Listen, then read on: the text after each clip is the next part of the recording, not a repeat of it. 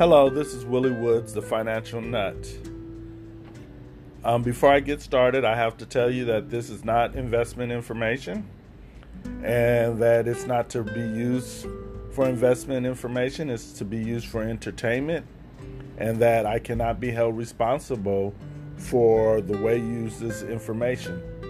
So, with that out the way, we want to talk about the American dream and we want to talk about the pet. A lot of times, a family is not complete until you have the pet. Most of the time, the pet is a dog, but it could be any pet. It could be a rabbit, it could be a horse, it could be a dog, it could be a cat, it could be a fish, it could be a turtle. It doesn't matter what the pet is.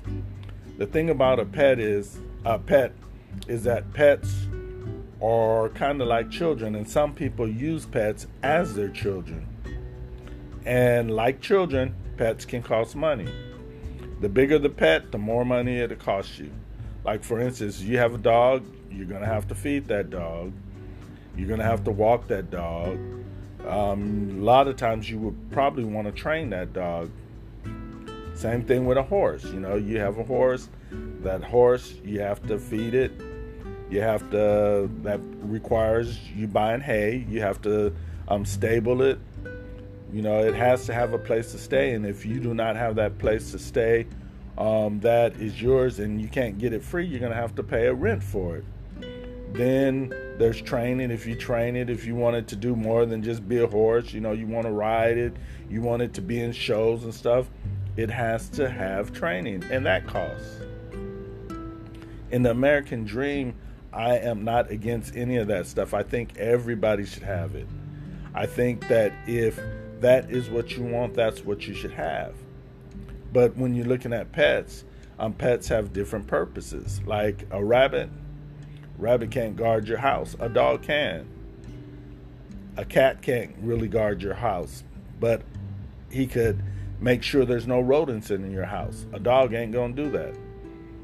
The dog will protect your stuff, because I guess I'm on stuff now and a dog will be a good form of security. The bigger the dog, the better. But the bigger the dog, the more the cost. You can't get a big old Great Dane and it not cost you more than a little poodle. Unless your poodle is spoiled and you know you have to take your poodle to the shop to get groomed every week, get its nails done. I've seen it all. But when I'm talking about pets as part of the American dream, I'm talking about what they can cost you. See, because you know, you look at the bottom dollar, and once that dollar is gone, it's gone. But that dollar, even if it's not yours, it's going to continue to compound and multiply. And at the end, it's going to be have been worth a certain amount of money, and that could have been your money if you were the one who saved it and invested it and compounded it. So a pet that you know costs you two hundred dollars, and then your monthly um, take on it is maybe about hundred fifty dollars or so. That money, over compounding and over the years, could turn into millions of dollars that you basically given away because you wanted a pet. That is what most people don't look at or understand when they're dealing with the American dream. The money is gone once it's gone. And once it's gone, you'll never get it back. It's somebody else's, it's gone. All the um, income it could have created is gone and it's not yours. The American dream is not supposed to be a nightmare. American dream is not supposed to be throwing your money away, living paycheck paycheck to paycheck, not being able to pay your bills. But that's what happens because we make all these mistakes with our money.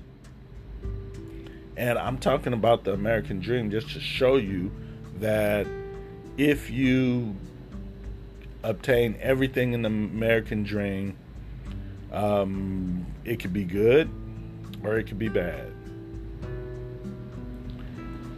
You know, have you ever heard the saying, um, house poor? You got a big old beautiful house, but all you do is pay your money for your house. You know, same thing with dogs, children, wife, all that stuff.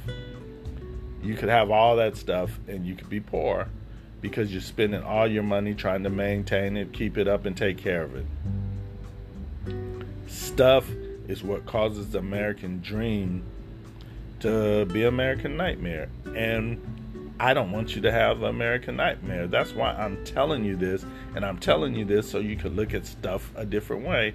Yeah, if you want a pet, get your pet. I have no problem with that. You should have no problem with that. If you want a motorcycle, get your motorcycle. If you want a scooter, get your scooter. But in all these things that you're getting, consider the cost because there is a cost.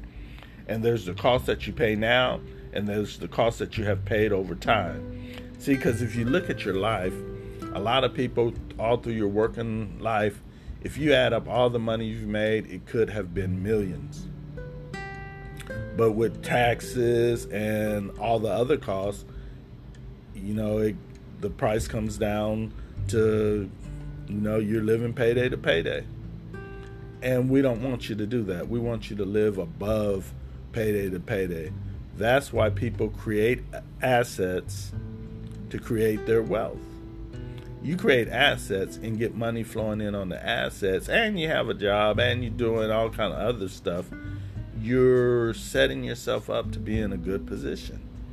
Now, what does that have to do about dogs? Well, dogs are like children. Children require things. They require food, they require shelter, a lot of them require training, and a dog can require all these things too um, plus more. They require medical, they require shots, they require um, doctor's visits. That's everything that a dog will require. And all of those have an expense. And that expense comes from you. So if you're okay with those expenses and you can handle those expenses and you have no problem with it, then that's okay. Do it. But if that's not you, don't do it. Take that money, put it aside, find a way to make it work for you. And then once it's created enough money or created a significant cash flow, then you get you a pet because you're using somebody else's money to take care of it. That's all I'm saying. I'm saying think outside the box. That's what a financial nut do.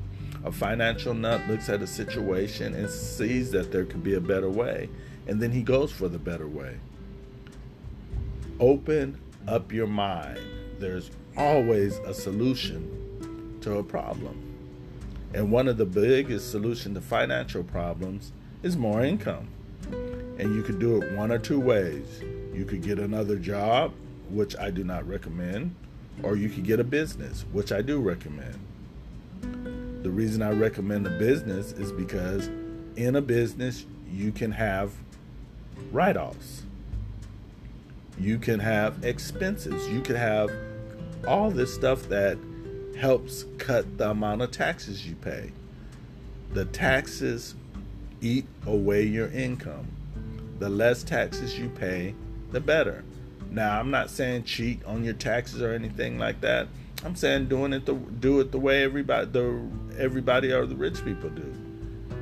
Get yourself a business that have expenses and write that stuff off. This is Willie Woods Financial Nut. Um, I just wanted to get through this series. The next series, um, I haven't quite decided what it's going to be about, but it'll be good. And if nothing else, there will be nuggets of information that will help you learn or decide how to better your life. This is the Financial Nut, and I'm out.